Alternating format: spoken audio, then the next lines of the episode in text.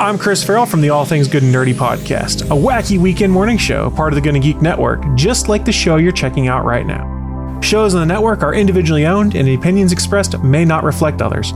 Find other awesome geeky shows over at GonnaGeekNetwork.com. Hello, and thank you for joining us for another episode of the Intellexual Podcast. If you're new to the show, welcome. I'm your host, David S. Dawson. I'm a filmmaker in San Diego, California, and I started The Intellexual eight seasons ago because I love exploring the stories of how people who pursue creative endeavors get to where they are. The conversations in each episode are not interviews. We strive for a more casual chat with our guests, and we let the natural flow of conversation run its course as much as we can. This often leads us into surprising territory, not just for you and for me, but often the things we explore surprise even our guests. We often follow up our conversations with our guests on the Clubhouse app so please join us on Clubhouse. You can visit our club page by visiting us online at intellexualchats.club. And if you need an invite to the app, be sure to check out our Instagram and Twitter accounts at The Intellexual regularly, as we post links to our discussions there with invite codes.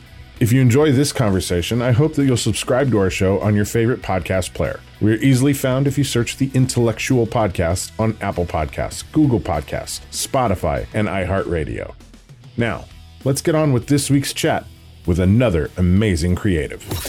Talk hard and enjoy the mindgasm. The Intellexual Podcast starts now. Welcome to the Intellexual Podcast. I'm your host, David S. Dawson. Thank you for joining us today. Joining me as usual, my co host, Whitney Wegman Wood. Hi, Whit. Hello, everybody. Uh, Whitney, you've been on a tear getting us all sorts of really great guests lately. Who's our guest today?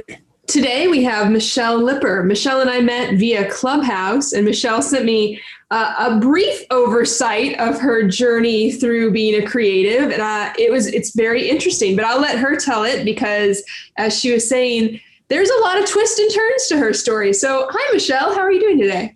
Hi, guys. I'm doing fantastic. Thank you for having me. I'm so excited.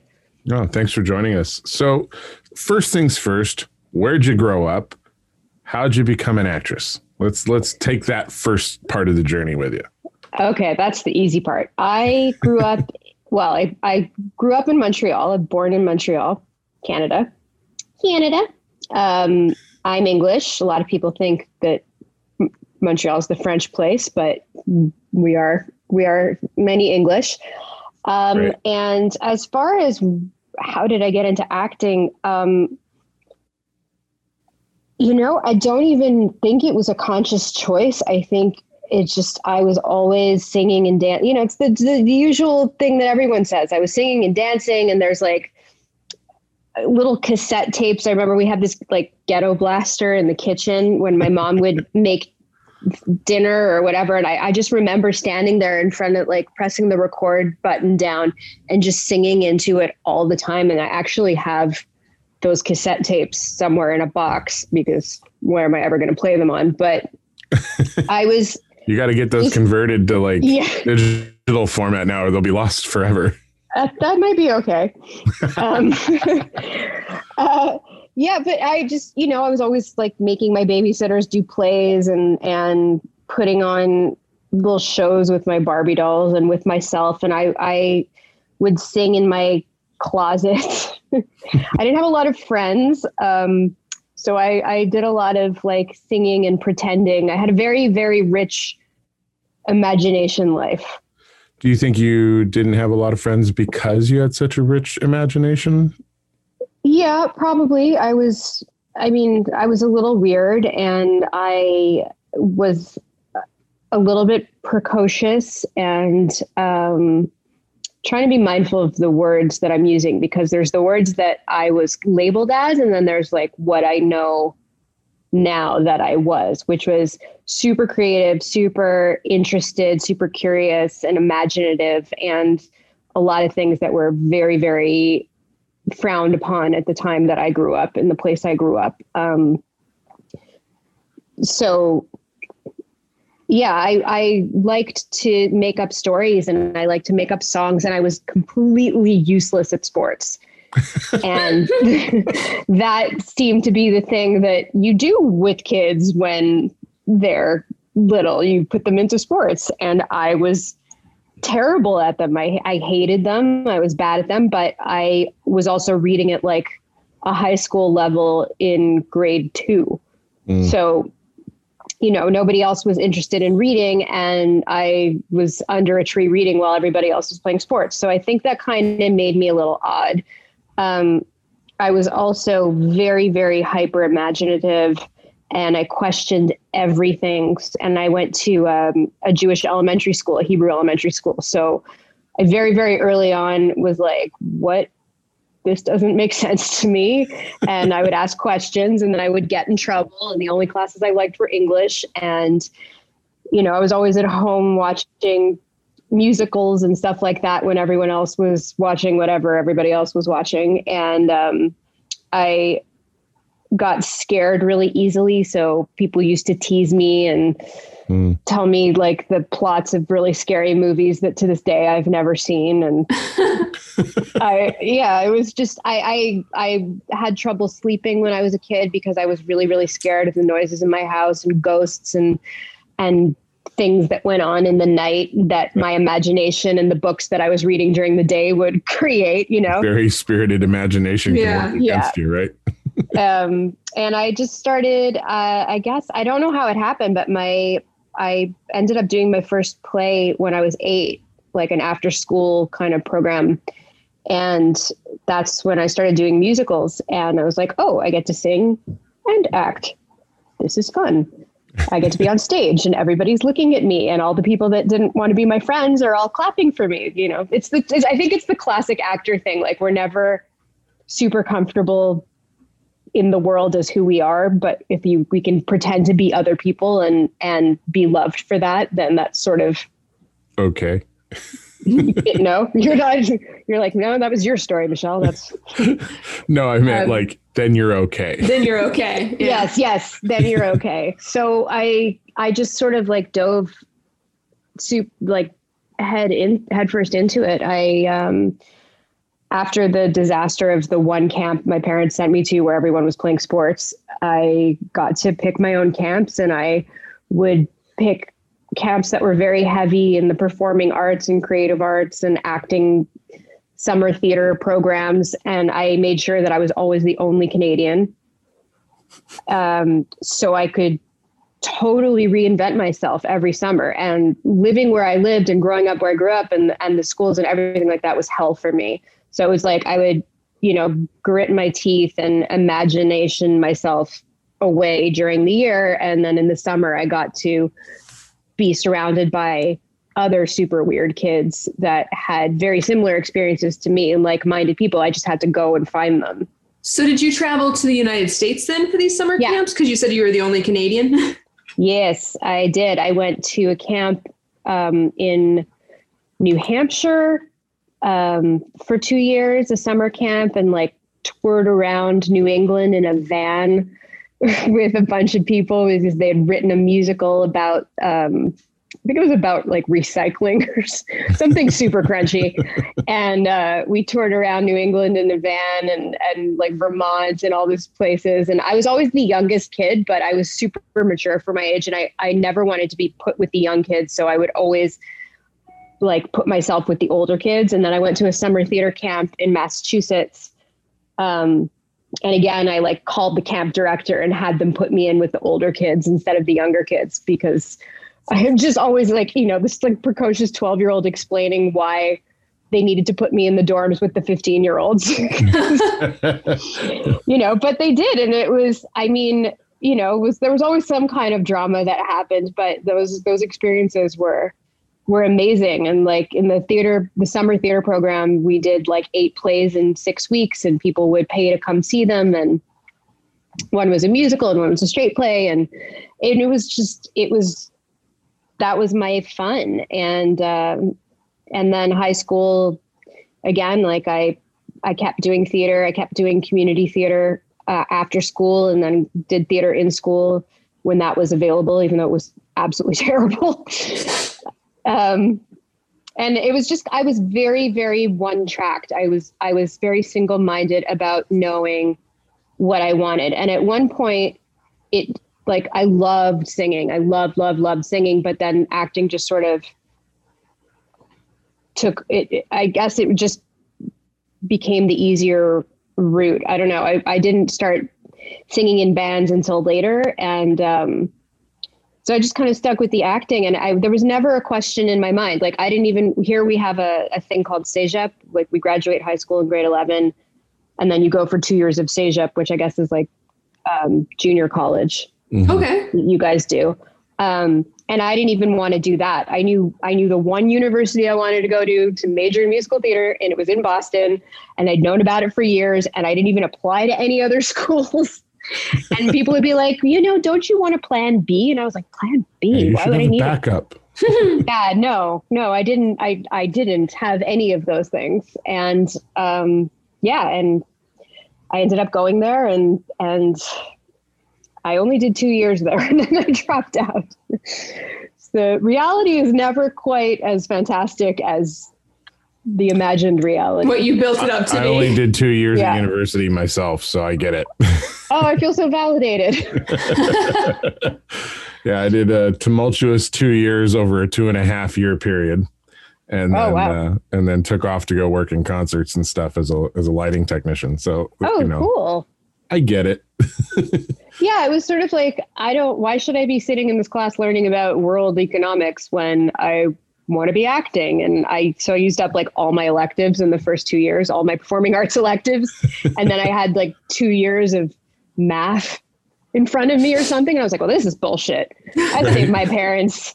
I'm gonna save my parents 150 grand and just start acting. Yeah, they had a they had a couple of you know professional theater people come down and talk to our classes uh, towards the end of my second year, and I, I, pulled a couple of the tech guys aside and I said, "So you know, you're working in New York. How much are you guys making? You know, working off Broadway or on Broadway?" And it was pretty close to minimum wage. Mm. like, why am I bothering with a private yeah. university degree if getting out of this means I'm going to make the same as flipping burgers? Like, I should just go work yeah. I mean, I mean, there's a little bit of like later on down the line, there was a little bit of regret, but that was mostly every time I tried to get a US visa and they were like, so you don't have a college degree. and, and I'd be like, but I'm 40 and look at all the things I've done with my life. And they're like, yeah, but you don't have a college degree. okay. Yeah, when, when, did getting a college degree become the measure of everything? Like it, it kind of is still. It's ridiculous. yeah. So now, because of this this snag with not having a college degree, did you have to return to Canada immediately after you left uh, Boston, or? Um, I did not. I had this year when you go to university um, from Canada into the states, you get a visa that enables you to take a year after college. Um, you're supposed to, I guess, you're supposed to like intern or you know that's the year you spend trying to get some kind of employment that that would then lead to getting a different kind of visa or right. maybe you marry somebody which a lot of my friends did um, and so i moved to la my cousin um, had set up shop in LA and he was an actor. He had he was on Full House. That was his that was his uh, big claim to fame back then. And um, I went and like showed up at his door and I was like, hey, with a suitcase. Can I stay here? All 18 years old of me. Um, or I think I was 19. And uh, yeah, so I did that and I ended up interning for a producer that he connected me with at Fox, um, which was very cool. And I learned a lot about the below the line, behind the scenes kind of stuff, and and really actually fell in love with the process of development. Um, unfortunately, I just couldn't like get my shit together. I, after after like 10 months of being an assistant in Hollywood, which is like pretty much the most demeaning job a human being could have. Um, I I decided that I needed to. I don't know. Was I there? I was there for a year, or maybe two years. I think I was there illegally for a year, and and then I ended up coming back here because I decided I wanted to start acting again. Mm. And I ended up getting an agent in Montreal, and I was I, she was getting me so many auditions that it just didn't make sense for me to be there. And I moved back to Montreal and started working almost right away, um, which was like kind of crazy at the time because I went from only having theater experience um, and then after I dropped out, after I left school, I auditioned for Rent. This is just showing my age.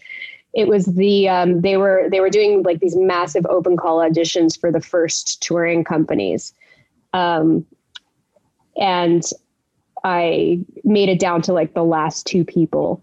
Oh wow! For yeah, for the role of Maureen, and did not get it, and it was I was so devastated. so I was like, I'm done with theater. Um, and so I started doing film and television in Montreal, which at the time was like booming. And I very quickly got into the union and I very quickly started doing a lot of work. And yeah, I worked pretty solidly for like three years. Um, almost too much. Like I went from I went from zero to a hundred in a very, very, very short amount of time. And I um, that's kind of when everything started to get a little dark. Was it? That's I mean, when everything gets dark. I, I, take it it was probably pretty overwhelming because what were you were in your twenties at this point, and then I was in my early twenties, um, and I was also having. I mean, I to like the sidebar. I'd been having struggles with my mental health for many years at that point, like several years since my teens. Um, and I and like some health problems. This will all come into make sense later on. But um, yeah, I, I, had some problems like with my energy levels and my mood swings, like crazy mood swings, and you know, and you have hormones when you're that age. And I had a my first boyfriend, like a real like love of my life boyfriend, and and I was working like 18 hours a day, six days a week I was on two shows. Like at the height of it, I was um, I had a series regular on one show, and I was a like a, a co-star on another show. Wow. And they the turnaround, like when you're on one show, there's a the union has rules like you you can't have you have to have a certain amount of hours between your turnaround. Yeah, like a 12 doing, hour. Right. But if you're doing two different shows, if I work like 16 hours on Monday on one show and then the next day I'm working on the other show, I don't need to have that turnaround. So I was right. getting like no sleep.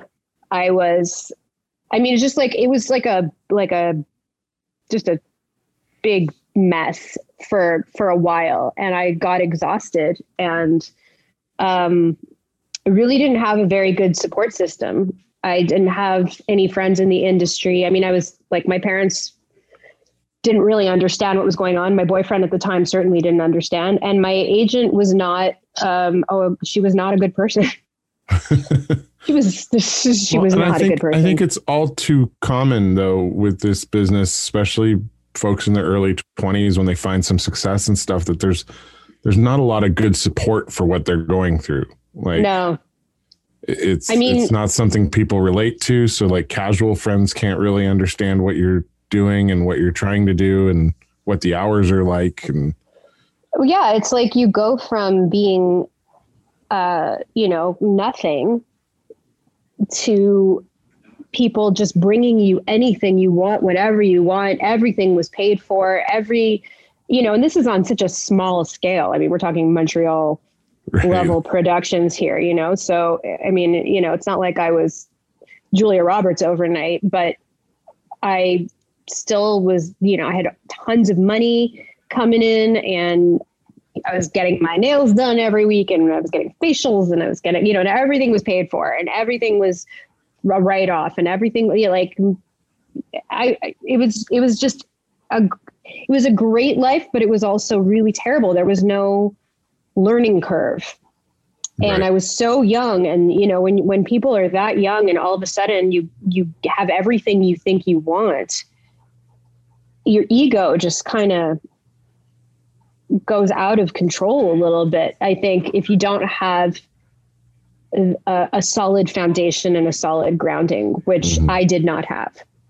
I got all of my validation from what was being fed to me because I did not have any. I, I was not taught to to have that from within. Right. Which well, I think I that's really, a dangerous thing for a lot of actors because even you mentioned yeah. earlier, you know, once you found the stage, like so many other actors, the validation of the performance was enough, right? To suddenly feel validated. That carries over as you get older. Suddenly you're super successful for the thing you're doing, not necessarily for being you, but for the thing you're doing. And the thing you're doing kind of takes over your entire self identity. Yeah. And then what happens when it starts getting taken away from you? Which inevitably which is really which inevitably it will. And nobody prepares you, nobody prepared me for that. Yeah. And I mean, we're just we're just not taught to prepare for that. Um and and inevitably it did. All the shows finished or got canceled as what happened. And um and then I I uh sort of got pushed into doing something that I really didn't want to do. Um, which was a project that was being sold by these award winning female producers. Um, and it was supposed to be a show like starring women, written by women, directed by women, for women, women, women, women empowerment. And it had a lot of nudity in it. And I didn't want to do it. And I was 25 and I'd gone through a breakup and all my shows were canceled. And I was feeling very, very worthless. And they like hounded my agent and hounded me and met with me and took me to lunch and my agent pushed me and pushed me and pushed me and i ended up doing it through, through a lot of what i thought was a lot of money at me and um, and i did it and it ended up completely violating my sense of self my rights they they aired stuff that like they weren't supposed to air contractually um, they were very abusive to me on set. There was no one there to take care of me. I was terrified. And after I made a big stink about it because it was wrong. What happened was wrong. And um, my agent lied to me and told me that she was going to take care of it, but instead she just covered her own ass. And I didn't find that out until months later when I went to the union myself. And then she found out I went to the union and she fired me and started rumors about me. And then I got blacklisted and then I wasn't acting anymore for just for trying to stand up for myself. That's Which, yeah. And, um, and so I moved, I started doing, I had, I had, uh, was doing a play at the time and I ended up moving to Toronto with one of the actors from the the play, and he got me in with his agent in Toronto. Um, and then um, I did some work. I did I did some shows and some big parts on some terrible shows. um, and uh, and then I had some like some more like just kind of unfortunate bad horror story kind of experiences of like you know the lead the American female lead of the show being jealous of the younger guest star and sabotaging me and having my scenes cut and being mean to me before my close-ups and like you know just things wow. i'm laughing about now but at the time it was just like chipping away and chipping away and chipping away and all of a sudden all the joy and all the love i had for this job was just gone and instead i was like really really broken and insecure and uh, they, like going in for stuff where I it did like I I didn't fit in. I was the wrong age for everything because of what was happening in the business. It was like the height of Dawson's Creek era, so mm. like everyone needed to look like they had just gotten out of college, and I looked a lot older than my age back then. So, you know, they were like, "Well, we can't send you out with the 30 year olds because when you're next to a 30 year old, you don't look old enough to be 30. But when I was next to like the 20 year olds, I looked way too old. So the auditions got less and less. And all of a sudden, I found myself going out for like yogurt commercial auditions where this like you know director straight out of college was criticizing me for not looking like I was enjoying my yogurt enough. I was like, I've studied Shakespeare. So I quit. I So quit the- acting. At the point where you decided to to go ahead and, and quit the business, were you? Because I know you said that you were on a few American shows. Were you still living in um, Canada, or had you? Yeah, this was in Toronto. I was Okay. I was living in Toronto. I was uh, engaged at the time um, because I was 28, and that's what people That's are what 28 year olds are supposed to do. Right. Yeah. Oh yeah. Uh, and I was engaged to somebody. I mean, that was also part of it. It was it was not the best relationship, and he very much did not love me acting. He wanted me closer to home, um, and not doing things where I would potentially have to make out with other men. So, you know, the the more I was starting to feel insecure about it, the more he was sort of in, massaging that. Mhm. Mhm. Um, Emotional And- vampire. yeah, yeah. I mean, it all kind of goes together the codependency and the Yep. insecurity and the need for validation and, you know, all that stuff that I didn't understand at the time. And now looking back, it's like, oh, girl, somebody save her. Um, and, uh, and yeah, I, I, stopped acting. I, I went back to university for like a year and just studied um, religion because I thought that was interesting. It was like it was like I turned 30 and went, "Oh, okay.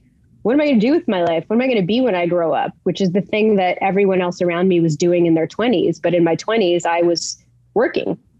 Right. And when I stopped working, I'm like, "Well, I've been doing this for 20 years. That's that's a career. I can stop now."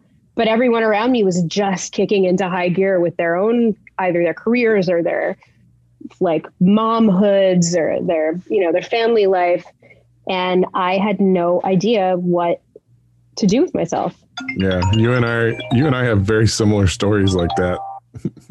Cause I, I left college to go work in the concert world and, you know, I was pretty successful as a roadie for a long time and, you know, migrated into working corporate conferences and whatever. And kind of got to a point where I looked around and went, okay, I've been doing this for, you know, between high school jobs and what I ended up doing in my 20s. I've been doing this for 15 years. What what's next, you know? Yeah. And everybody else was like you said, having their kids being born, you know, like moving into homes and Yeah. like doing all these other things and I'm kind of looking at my second career option already. Like I totally get that. Like it's a very weird place to be. It was very Yeah. disconcerting. And, and again, not having any kind of support system or foundation other than people saying, well, shouldn't you be, or you should be, or so there's a lot of shoulds and a lot of shouldn'ts, and none of them made any sense to me.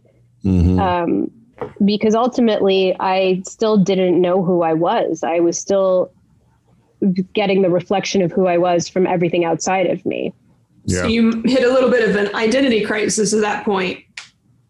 Yeah, I mean, I think it had been brewing. I mean, I think it had always sort of been there, but at that point, it was it was really like, okay, who? What do I want to do? So I just started doing everything and anything. I I worked in fashion. I was like, I like clothes, so I worked in fashion. I worked in marketing. I worked in sales. I, you know, and everything was kind of fun for a little bit because it was like acting. It was like I got to pretend to, or like put on it. I got to put on a costume and be a fashion salesperson. I got to be a bartender, which isn't, you know, it's, but it's those are all roles that you put on, you know, Mhm.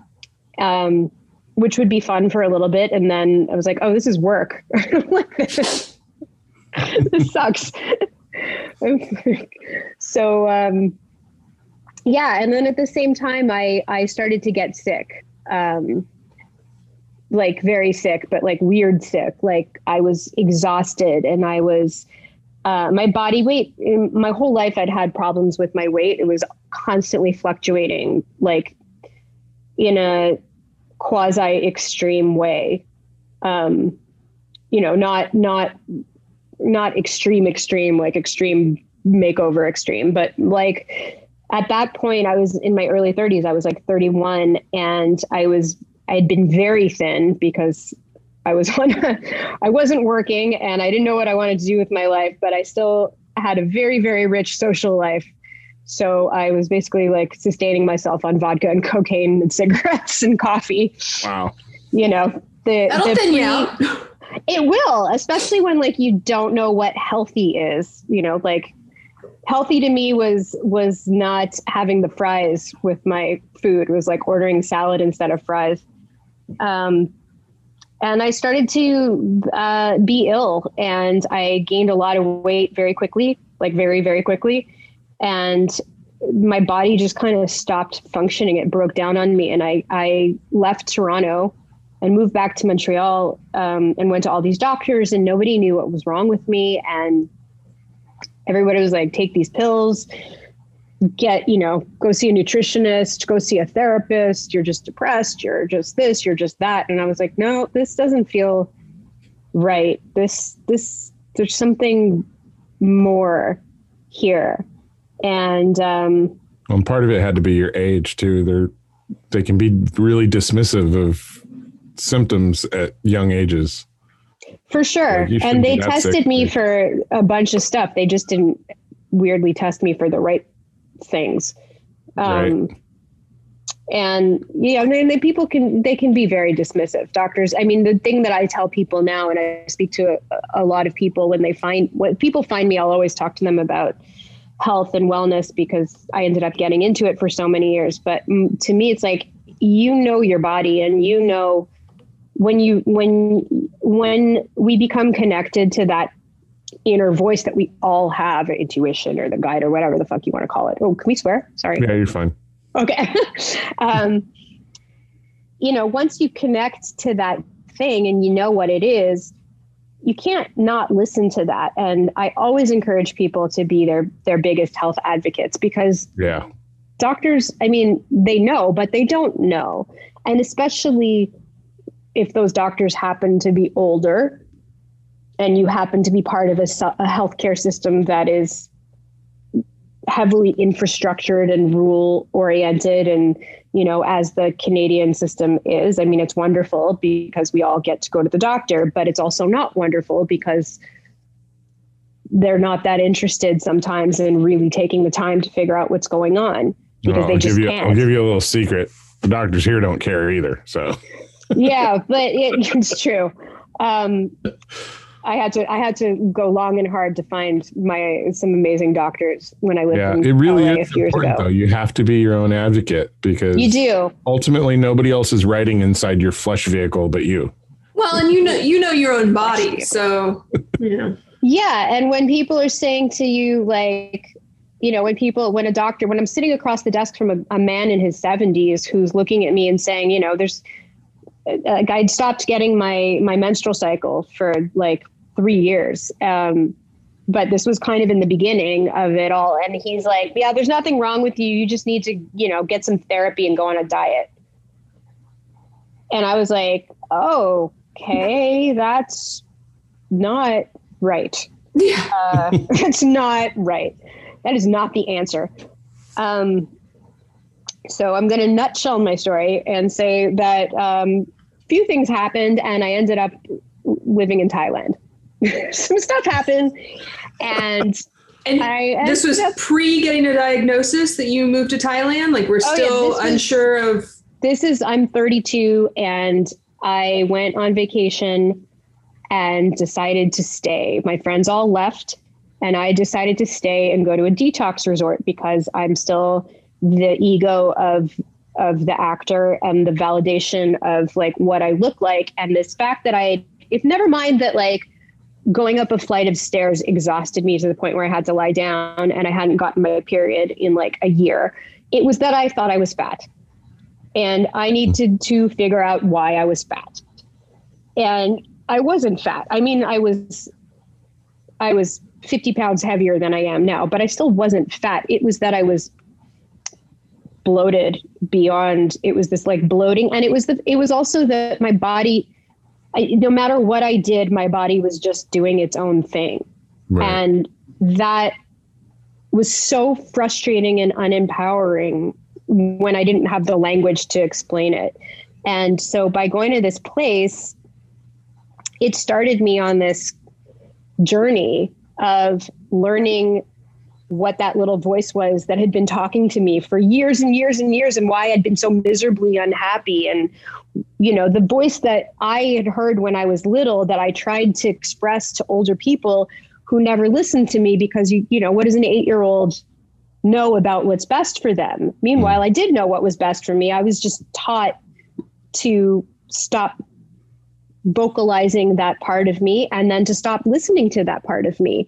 And I had to get back in touch with that part of me, and it was brutal, brutally, brutally painful. Like, I didn't realize how much pain I was in until I started.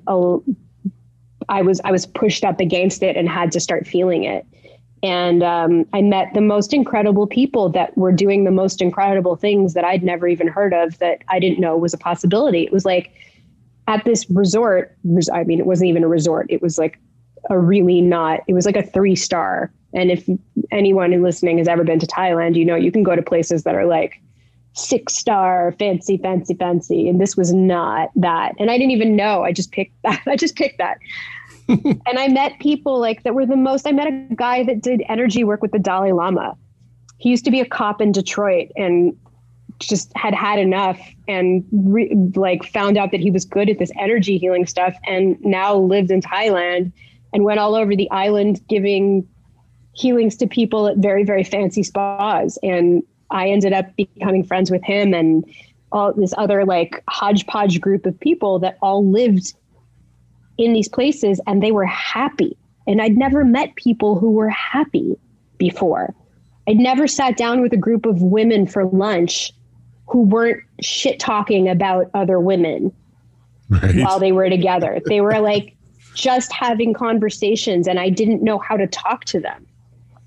And I didn't know how to be around people. I didn't know how to let somebody hug me. It was it was so fascinating and it forced me to be uncomfortable. It was the beginning of what forced me to be uncomfortable. And then through that I ended up just kind of having these crazy, crazy serendipitous experiences that I decided like I threw away my own rule book and I just started living by these experiences. You know, I, I started living by feeling instead of by my head. And anytime my head got involved, everything would come to a halt. And then I would just kind of close my eyes. And I mean, literally, like I would stand, I remember standing in the airport in Bangkok and like looking up at the wall where they had all the flights, the outgoing flights listed. And I had no outgoing flight. And I would just stand up there and close my eyes and then take a deep breath and open my eyes and pick something and buy the ticket and go and just show up there and not know anybody. And and it was always terrifying and I was always miserable for like the first 48 hours. And then everything would kind of just work out in the weirdest like it, it's just like so many coincidences that I had to stop thinking they were coincidences because you know stuff like that just doesn't happen and I ended up living in Chiang Mai in a in a room I, I learned how to ride a, a motorbike and I found I someone I met took me to a a jazz club and it happened to be an open mic night and they knew that I used to sing so they went up and told the guys that I used to sing. So they called me up to sing. And then after they asked me to come back the next night. And then they asked me to come back the next night.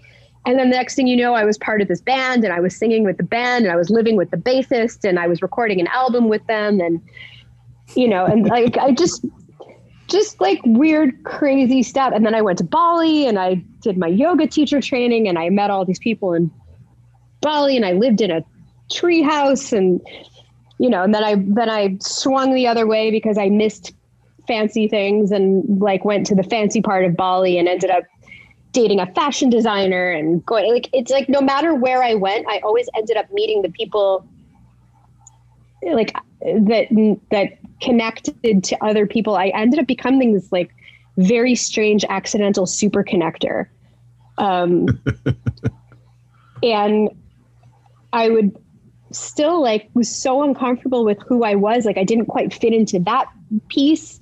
Because the more spiritual stuff I was learning about, and the more that part of me was opening up, the more I knew I didn't fit into that other world, but I didn't also right. fit into the super spiritual world mm-hmm. because mm-hmm. that seemed very weird to me. So I kept trying, I was still acting, like I was still trying to fit into playing parts role. wherever you went. Yeah. And, and none of them really worked. Like they would work for a little bit, but then it wouldn't work and things would start to kind of feel like they were going wrong and I would get very uncomfortable and then I would leave and I would move somewhere else. And then uh, I met someone from LA and Bali that I spent a lot of time with who told me about this type of meditation she practiced. And then she got me to come to India with her family and all these meditators from LA and learn how to meditate from these group of people. And then I immediately like became part of this group of people. And then I moved to LA and lived with her and her family and and then I decided to do the teacher training to teach this meditation and then I moved to Vancouver and I taught like all these people how to meditate and then I moved back to Montreal and I was the first Canadian teacher of this meditation. I taught like 250 people in one year. But then again, everything got very weird and very uncomfortable and I couldn't relate to any of my friends and no one could relate to me and you know, I didn't, if I'm teaching meditation, does that mean I can't drink? And if I drink, then does that make me a bad meditator? And I was still having all these mood problems. I was still having problems with my health, but I would, you know, like just so now I was on this like healing path and I was doing all of these different things. Anytime anybody would offer me anything, I would take it. I wanted to learn about it. I wanted to know it. I wanted to teach it. I wanted to experience it. And I spent 10 years just going everywhere in the world doing anything anybody offered to me. Like if somebody said, put this paper bag on your head, I'm going to light you on fire and dance around you and sing in a in Swahili, I would have been like, cool, let's do it. You know, I did ayahuasca. I drove through a rainforest on a motorbike in a in a rainstorm in Thailand to see a guy that lived in a cave so he could put um, acupuncture on me and light them on fire. Like all of these crazy, crazy things. Um, I, I got into, I went into AA when I lived in LA at one point because I had a lot of friends that were sober. I met this whole sober community and I thought, well, maybe that's, maybe that's one of my problems. And um, I spent like six months in AA and then I was like, wait, nope, that's not my problem. so I popped out of that. And, um, and it's so funny because along the way of this 10 years, I would meet people who needed to know about the things that I'd done for their own lives. Mm-hmm. So it would be like, why am I doing this? I don't understand why I'm experiencing this. And then, like a year later, I'd get into a conversation with somebody and I'd go, oh, I know what you're going through. I did that. Let me tell you about this. Let me connect you with that.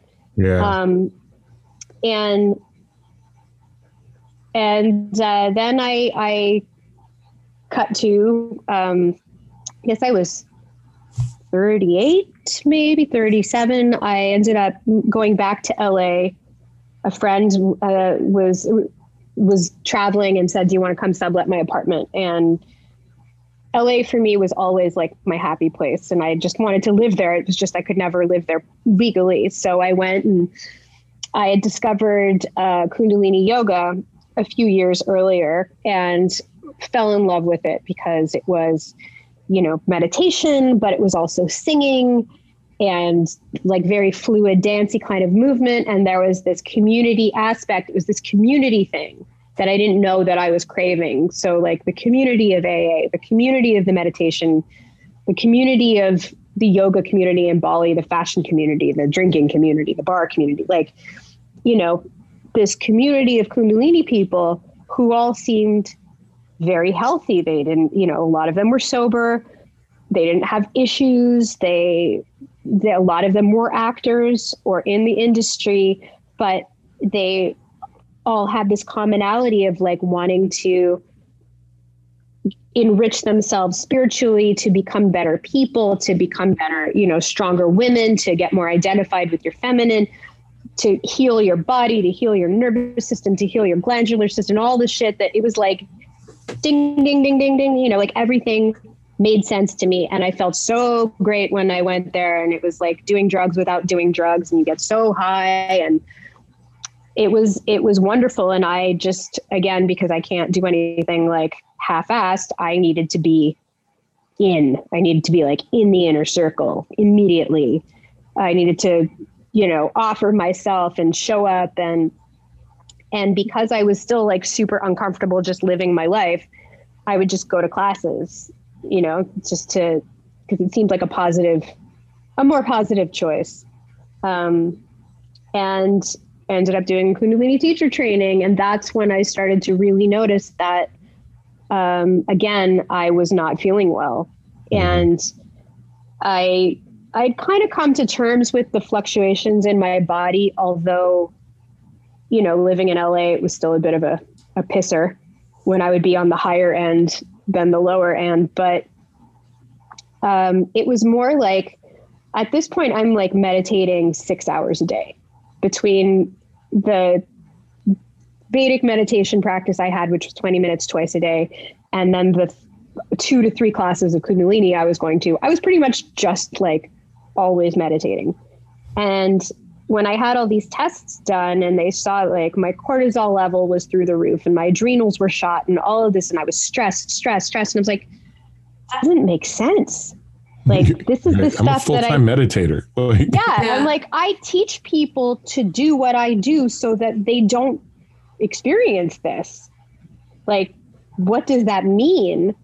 Um, and I had this lump in my neck that I kept showing to people for a year, saying like, "Do you see this? Like, do you see this thing in my neck? And does that look weird to you? Because it kind of hurts." And you know, as the year went on, it got harder and harder for me to do the workouts that I was doing. I couldn't do a push up anymore. I couldn't lift my arm up for more than in Kundalini. We do a lot of like arms raised for 31 to 62 minutes. Um, I couldn't hold my arm up. If I was singing, I would lose my breath. I would lose my voice. I couldn't sing the way I used to sing. And I was like, something is really, really, really wrong here. But everyone's still telling me that nothing's wrong. And this is like wrong. seven years into your initial symptoms that you went to the doctor this is like- for, right? Yeah, like so that it started started when I was like 31 and now I'm almost 40. yeah. Um and so I was coming back to Montreal for uh it was September and I was coming back for the holidays, the Jewish holidays, but I was also giving a lecture on meditation and cancer for um, a foundation. And while I was here, I my parents live across the street from like a private medical clinic because we have a very we very much have a two-tiered medical system here now. Right. um, because if you want to get something done through the social system you can if you know but you might be dead by the time your appointment rolls around. Uh, and i needed to have this done just mostly because everybody was telling me it was nothing. And i was like okay well if it's really nothing then i want to know it's nothing so that i can stop thinking about it and just adjust my way of thinking to accepting and because that's kind of where I'd gotten with everything else, I was just like, okay, this is what my body's doing. This is where my body's going to be. And instead of hating it, I was learning to accept it and live with it.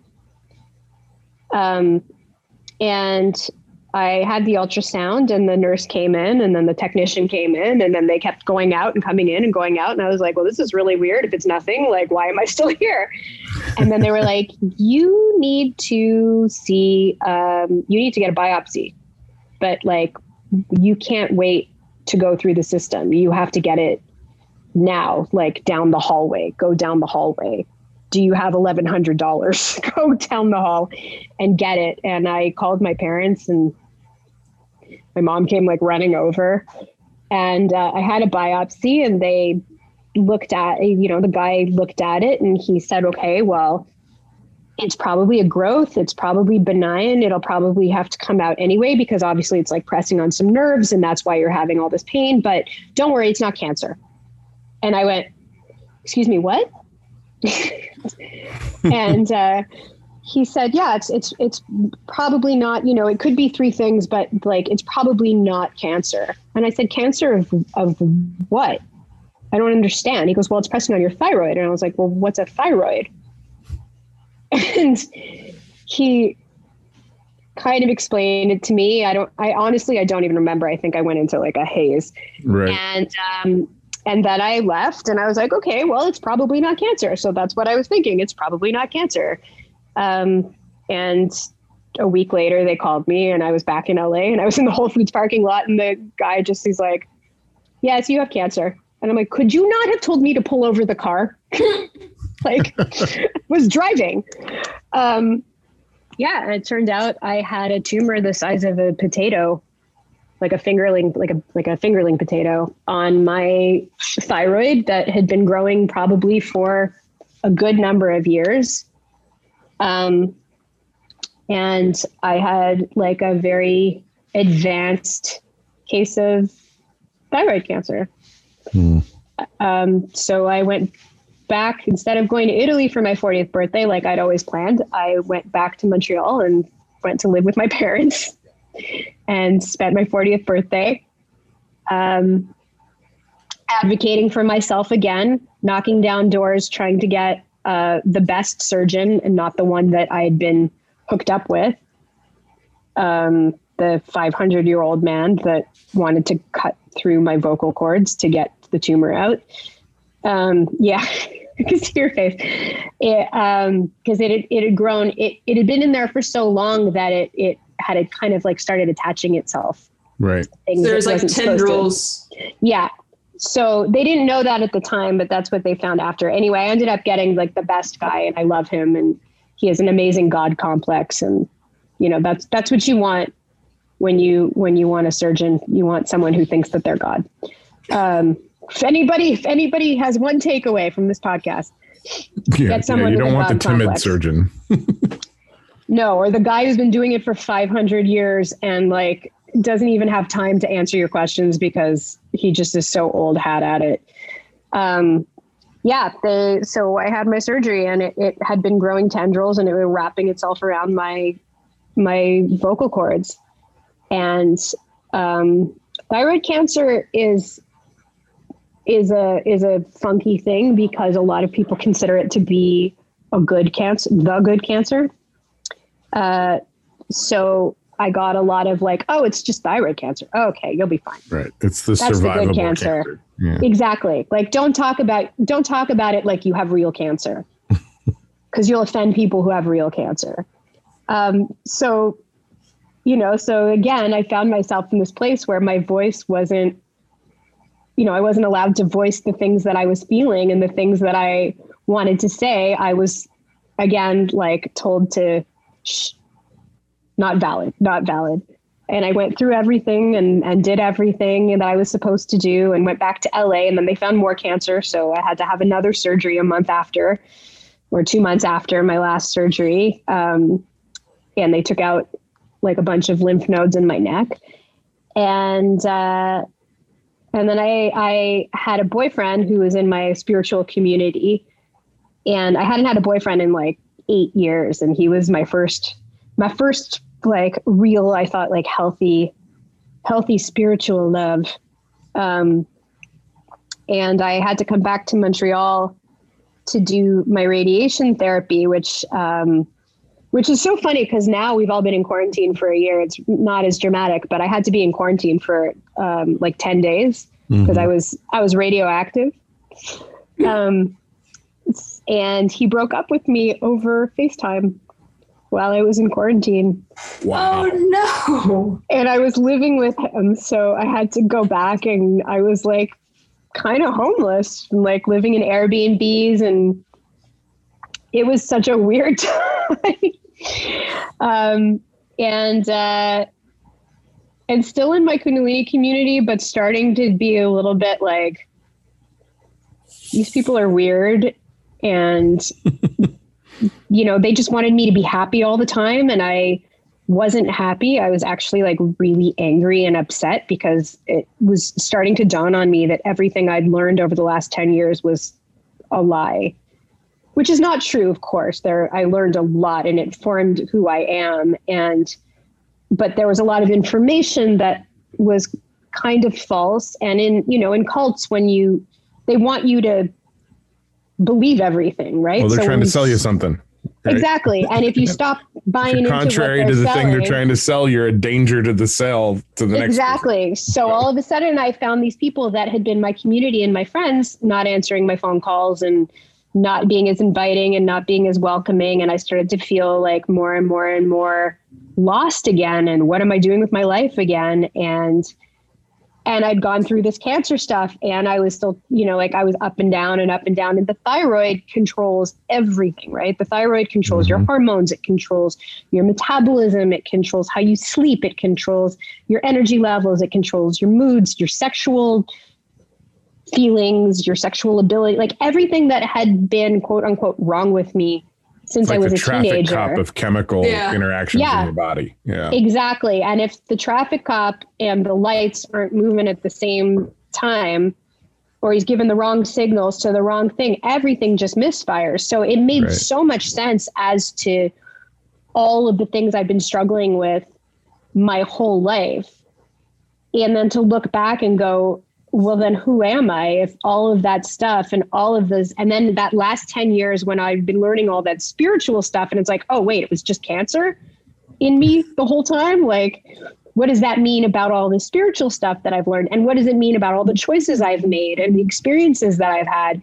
And it was all just way too overwhelming for me. Um, and I was turning 41, so another year had passed, and I was like, fuck it, I'm going to Italy. Going to Italy. I'm not waiting for a man to take me like I'd been waiting my whole life. I'm like, I'm going by myself. And I'm going to go just for like three weeks, and I'm going to go to Italy. And I hadn't traveled and, you know, really traveled since the Thailand Bali thing. Um, and I didn't know if I could do it anymore because I was older now. Like now I'm 41. It's not it's not cute to like pick up a guy and ask him if he can light your cigarette to start up a conversation. You know, I didn't even smoke anymore. So, um, but no, I went to Italy and all that weird serendipitous stuff started happening again. I met some, you know, I like ended up in a cafe and found a flyer for a tattoo, an, a tattoo artist. And I liked to, I got into tattoos and I like to get tattoos when I travel and, and I found it. And then, then I was outside a, a place just having a drink by myself that I, a place I found. And so I went back like two, three nights in a row or days, afternoons. And this man came up to me and he's like, I've seen you here the last two nights. Like, you shouldn't be by yourself. You know, you're a pretty young woman and not in the, not in a sleazy way, just in a like, it's sad that you're here by yourself. Come and meet my friends Right. and introduced me to all his friends. And then somebody called on the phone and he said to the guy who's like, Oh, you know, uh, I'm sitting here with this girl. You're going to meet her when you get back. And he's like, and he's speaking to me in Italian. He didn't speak English. We were kind of like, he spoke some French. I spoke French. I spoke no Italian. He spoke no English. And we had Google Translate. And some of his friends spoke some English. So we were sort of like communicating like this. And he's the guy he's talking to on the phone. And he goes, Oh, I met this girl. You know, she's from Canada. And he goes, This is my friend Paulo. He's he's also from Canada. He's a tattoo artist. And I pull out the flyer and I was like, Wait, is it this guy? And he's like, Yeah. And I was like, Oh my God, that's the guy I was trying to get in touch with to give me a tattoo. And it was his best friend. And he puts me on the phone with him. And this guy was from Toronto and had moved to Italy with his wife a few years earlier. And then it turned out that we had known all the same people in Toronto that we'd actually met like 10 years earlier. and it it just like crazy stuff. And we ended up like becoming best, best friends. And I ended up moving to Florence. I went back to LA and I was like, fuck this, I'm done with this. Trump, oh, and Trump got elected while I was in Florence. Trump got elected. So I was like, well, there's no way my visa is being renewed. Um, Well, it was a good time And to get out anyway, right? yeah. And I'm like, and I don't Yeah. even want to be there. And, you know, I want to be in a place where I can drink wine and I can eat carbs. And nobody was talking about their spiritual life. Nobody I knew meditated. Nobody was talking about their process or their feelings or their anything. Nobody talked about anything like that. People were just being people hanging out with people this this uh, mediterranean kind of piazza everyone looks out for everybody nobody let me eat dinner by myself nobody let me do anything by myself like everyone took care of me everyone took care of each other and i just fell in love with it. And I was like, why am I doing, why have I been punishing myself my whole life? Like, I'm going to move to Italy and I'm going to learn Italian and I'm going to go see old Italian things and I'm going to eat pasta every day and drink wine every day and smoke cigarettes with the Italians and meet a nice Italian man, which never happened. and uh, and I ended up living in Italy for two years. Now, it, I saw in your link tree that you you blog and you write. Is it, at what point did you start doing all that and like sharing about your journeys and experiences and things? Um, I'd always been writing. I've always been writing since I was very little. I used to write poems and journals and super sad songs. Um, and then I, and creative writing and stuff like that. I, I loved writing. It was, it was something that came very naturally to me. And, um, but always like in my own voice. Like I'm not, I wasn't a very good fiction writer. I'm a very good like personal essay style writer. Not that I knew what that was. Um, and when I lived in LA and uh, was in the Kundalini thing, I had gone on a retreat and met this girl who lived in Laguna Beach, and she, um, I think she was Persian, and she had a very wealthy. She came from a very wealthy family where her father like didn't have a son, but sort of looked to her like she was the son, and empowered her to be very enterprising. And she'd started up a blog. It wasn't a blog, it was an online magazine. Um, I had had blogs sort of throughout, and I would write very, very, very honest. You know, I treated it kind of like a, a diary. And this was Right. very early on in the blog world. And I would write things about my feelings, and then I would get an email from someone from my life. Like I would, Can't I believe would, you wrote that. yeah, like I can't believe you wrote that. Take it Yeah, I went through all that with my blogs too. Yeah. Very And, and it's sad because I did take it down and I wish I hadn't. Um, and I wish I was technical enough to like put something together now, although I've tried a million times and I just can't figure out how to do it. But uh, yeah, she she asked me. She knew that I liked writing, and she liked the way I told stories. I'm, a, I'm I like telling stories, and even when I taught meditation and when I taught Kundalini, I'm a I'm a visual thinker and I'm a visual speaker. So I science and facts and all of that stuff does not translate to me, but analogies and stories, fairy tales. I was obsessed with fairy tales when I was little. So Right. still am and mythology and stuff like that. So I loved telling stories and she liked the way that I spoke and asked me if I wanted to write for her new magazine and I said sure. And I just started writing personal growth. I was like the personal growth author. I also did uh, once I moved to Italy, um, I wrote some travel stuff for them because I got to travel around Europe a little bit while I was there. And so I would write about some of the places I went. Um, but mostly it was personal growth stuff. And then after writing for them for like four years, I stopped because they were getting pretty big, but it was kind of like, it was becoming like a goop Mm. sort of Hmm. situation. And I, Okay. I, I couldn't write for these. I'm like, sorry if they're listening, but like these, you know, white privileged, entitled millennial girls, the uh, American millennial, you know, with their saffron matcha latte drinking, like, you know, there's a whole real world. After cancer, everything kind of changed. Like after I allowed myself to sort of start feeling pain and then I drowned in my pain a bit. Um, it, like all of that stuff, you start. I started seeing it in a in a very different lens, and I couldn't. I ran out of things to write about. You know, like Yeah. I, I wasn't going to start writing about the law of attraction every every I week. think and- I think it's natural as we progress in life and go through the various phases. You know, like you get to a point where you don't relate anymore to yeah, phase you were in 20 years ago. Like Yeah, no matter how hard you try, you can't can't really write to that anymore because it's not who you are. You know, and which I as you think is as you experience things like cancer survival or loss of loved ones or divorces or whatever the more the more your pain experience grows kind of the larger your view of everything becomes. It's really hard to relate. Ideally i mean ideally we we would take all these experiences that life gives us and grow from them. You know that's one hopes.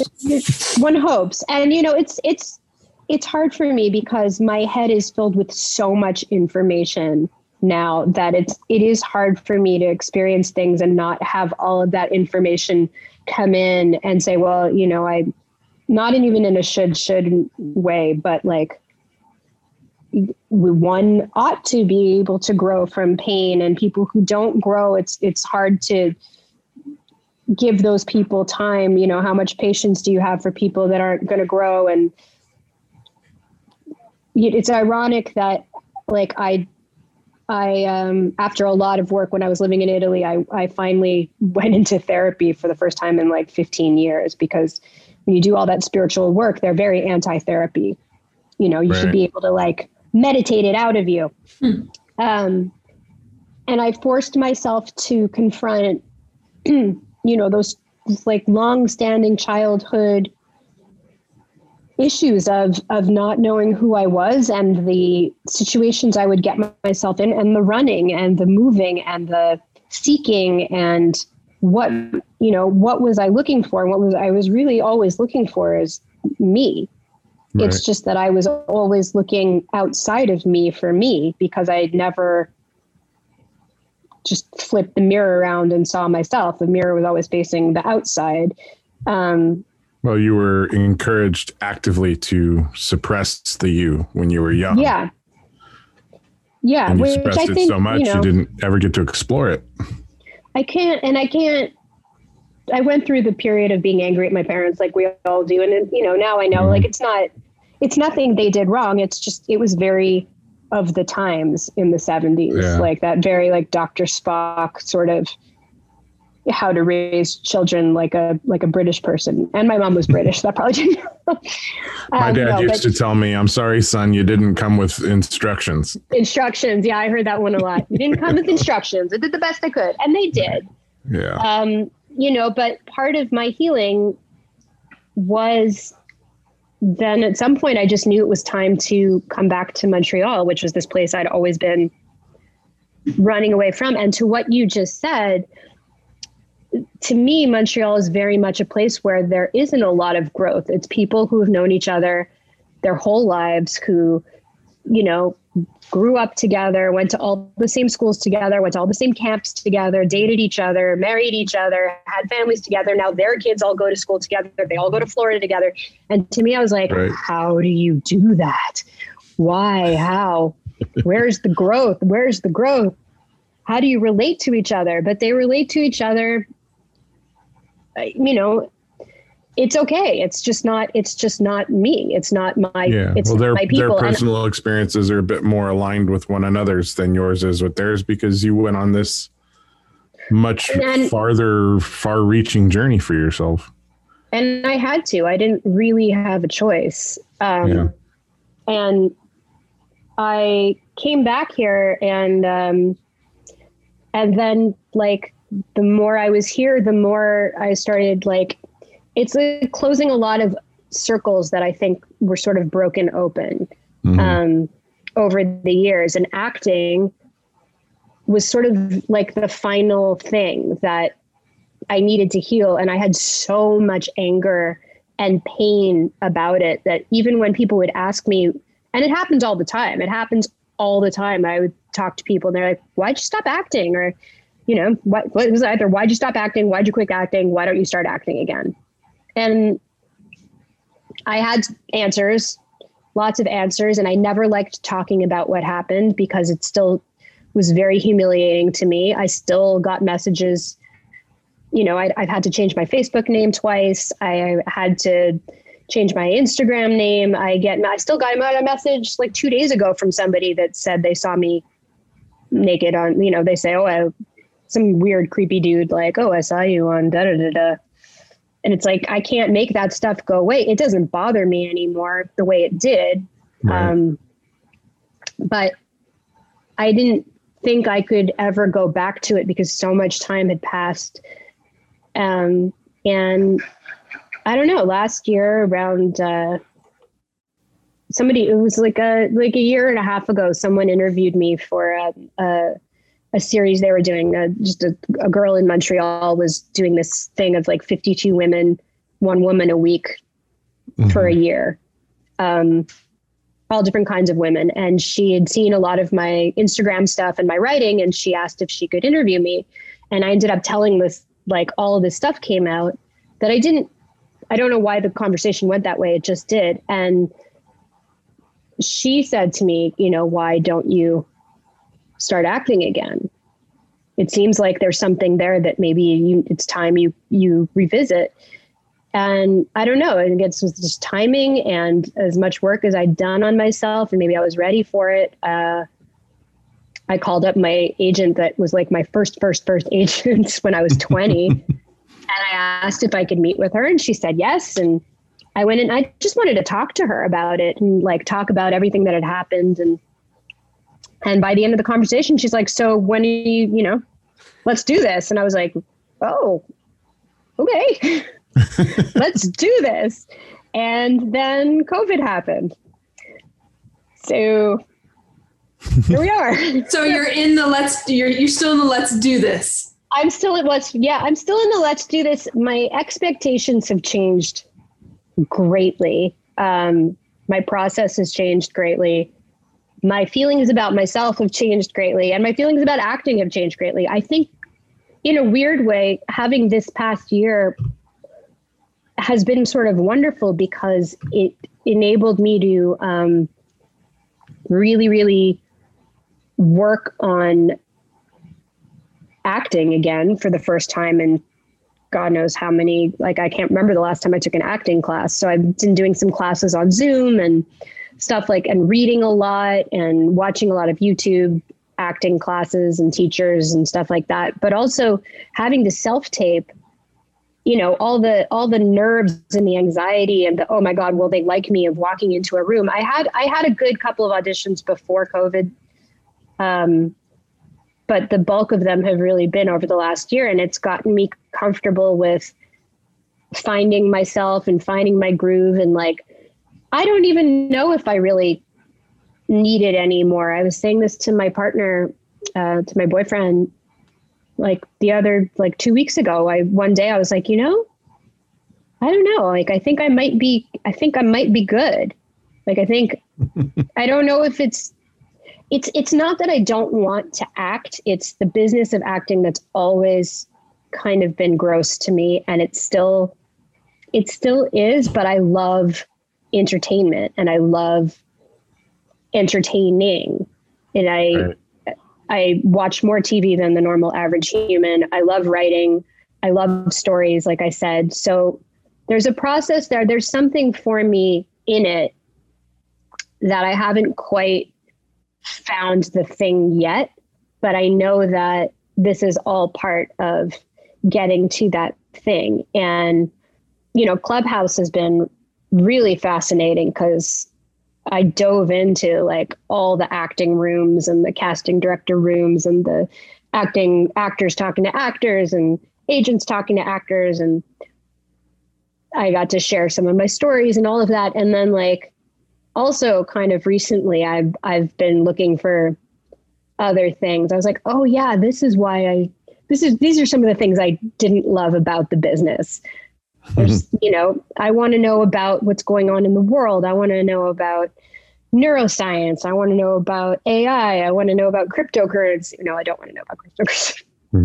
um, but I just want to, I want to connect with people. And that's what I've been loving about Clubhouse is it's, it's kind of like getting to travel again, you know, getting to plop myself down at a, at a bar with a long you know, with a, a room full of strangers and start up a conversation and yeah, it's like attending conferences. people. Yeah, kind of. I mean, it's a little less cold. Well, some of them are kind of cold, but I I think there's a the thing that I discovered again that like for me, acting was about telling stories Mhm. and traveling on my own was also like it's like when I used to sit in my closet and make up stories and make believe things and and turn myself into somebody who was a part of a story. Yeah, it's the same thing when I used to crafting your own travel. stories. Yeah. Yeah. And I mean, you know, now being locked in my house for going on uh, a year and a bit, like I hit I hit a wall there. And so like thank God I had a little bit of the acting. At least I had auditions and things to sort of work on. But the the most interesting part was like I'm not running away. I don't need to run away from myself anymore. And I actually think that my stories are just as interesting, if not more interesting, than some of the stuff I'm getting the acting stuff for. Right. You know, Right. Yeah. um, yeah. Okay. So, so to wrap up, I've got two questions for you. Okay. The first one is my question.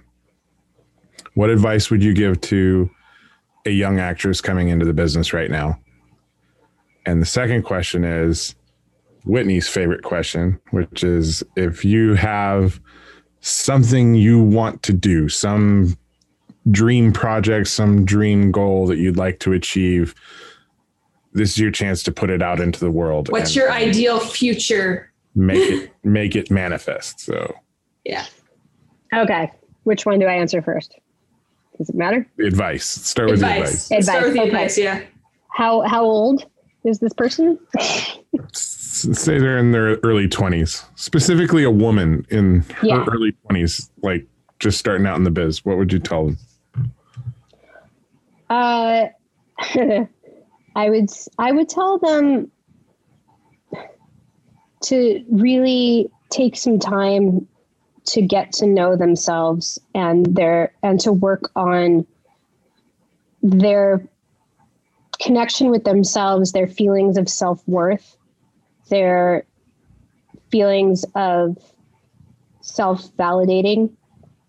Um, you know, I've, I've been in a lot of rooms and clubhouse and places where people say, like, we don't dictate your self worth, and and you know, if you don't get the part, don't let that, don't let that make you feel bad about yourself. But the truth is, you're going to hear a lot more no's than you are going to hear yeses. And if your internal yes, if your internal knowledge of who you are, and your connection with that voice inside of you isn't strong enough, then those no's are going to start being the only thing you hear and that's going to start dictating how you feel about yourself.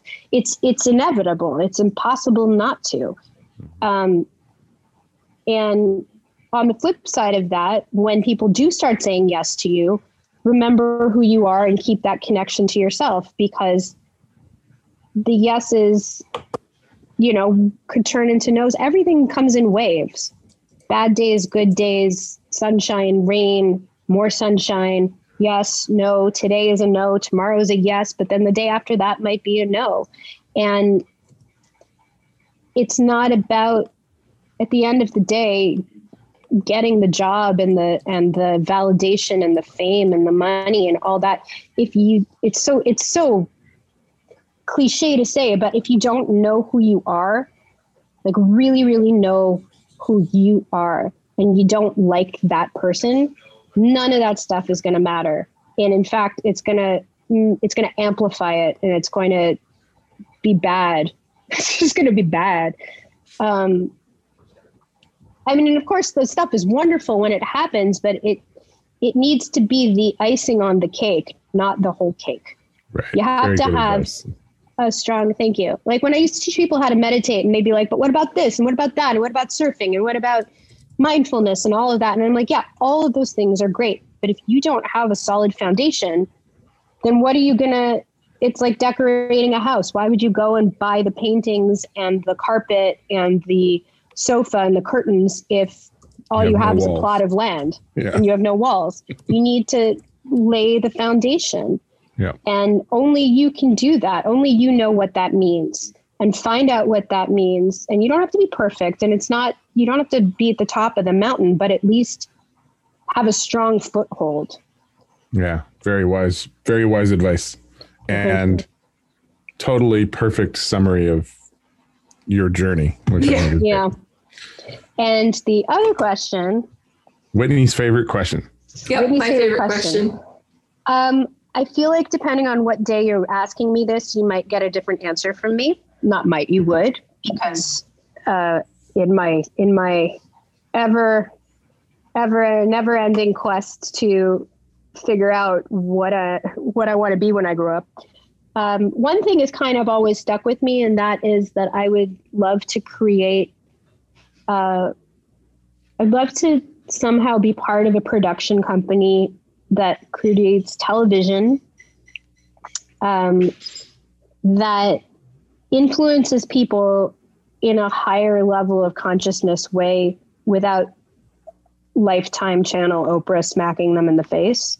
So i used to call it when i was first coming up with this idea like the girls for hbo meets whatever spiritual thing you could think of. But it's not that i think now it's like i realized that the subject matter doesn't necessarily need to be of a higher conscious it's just the people working on it need to want to be want to accomplish something more in the life and like just infusing that energy into the content and then putting it out there. So yeah more things that amplify strong voices for younger women women in their 20s women that are growing up more more shows where it's not about the girl getting the guy or the girl having the baby or the girl getting validated by all these wonderful things happening to her but you know maybe just people on their journeys and Shows that are a bit more mindful of self. yeah but still very cool and sexy Yeah. and fashionable and you know emily in paris but actually good you know like um sorry uh like you know that's why that's why shows like euphoria are so cool and i may destroy you and stuff like that. Like yeah okay they're a little heavy but like real real women's experiences real people's experiences pose you know there's there's a lot more people doing things and i would love to be part of that. Someone that's bringing content to the masses to maybe spark spark a little bit of light in someone else's journey. And i also very very much want to write my book i just have to start There you go. so one day Oh, Michelle, We're thank you so for- much for uh, sharing your journey with us. Yeah, this is great. Thank you. You've led thank you a, a guys awesome life. It was a cool journey. Thank you for sharing. Yeah. thank you Hello there, citizens. I am the terror that flaps in the night. I am the floaty that will not flush no matter how many times you try in the toilet bowl of crime. I am Darkwing Duck, telling you please, talk hard and enjoy the mindgasm. Whatever the heck that means. After all, you are watching Intellexual Podcast with your ears.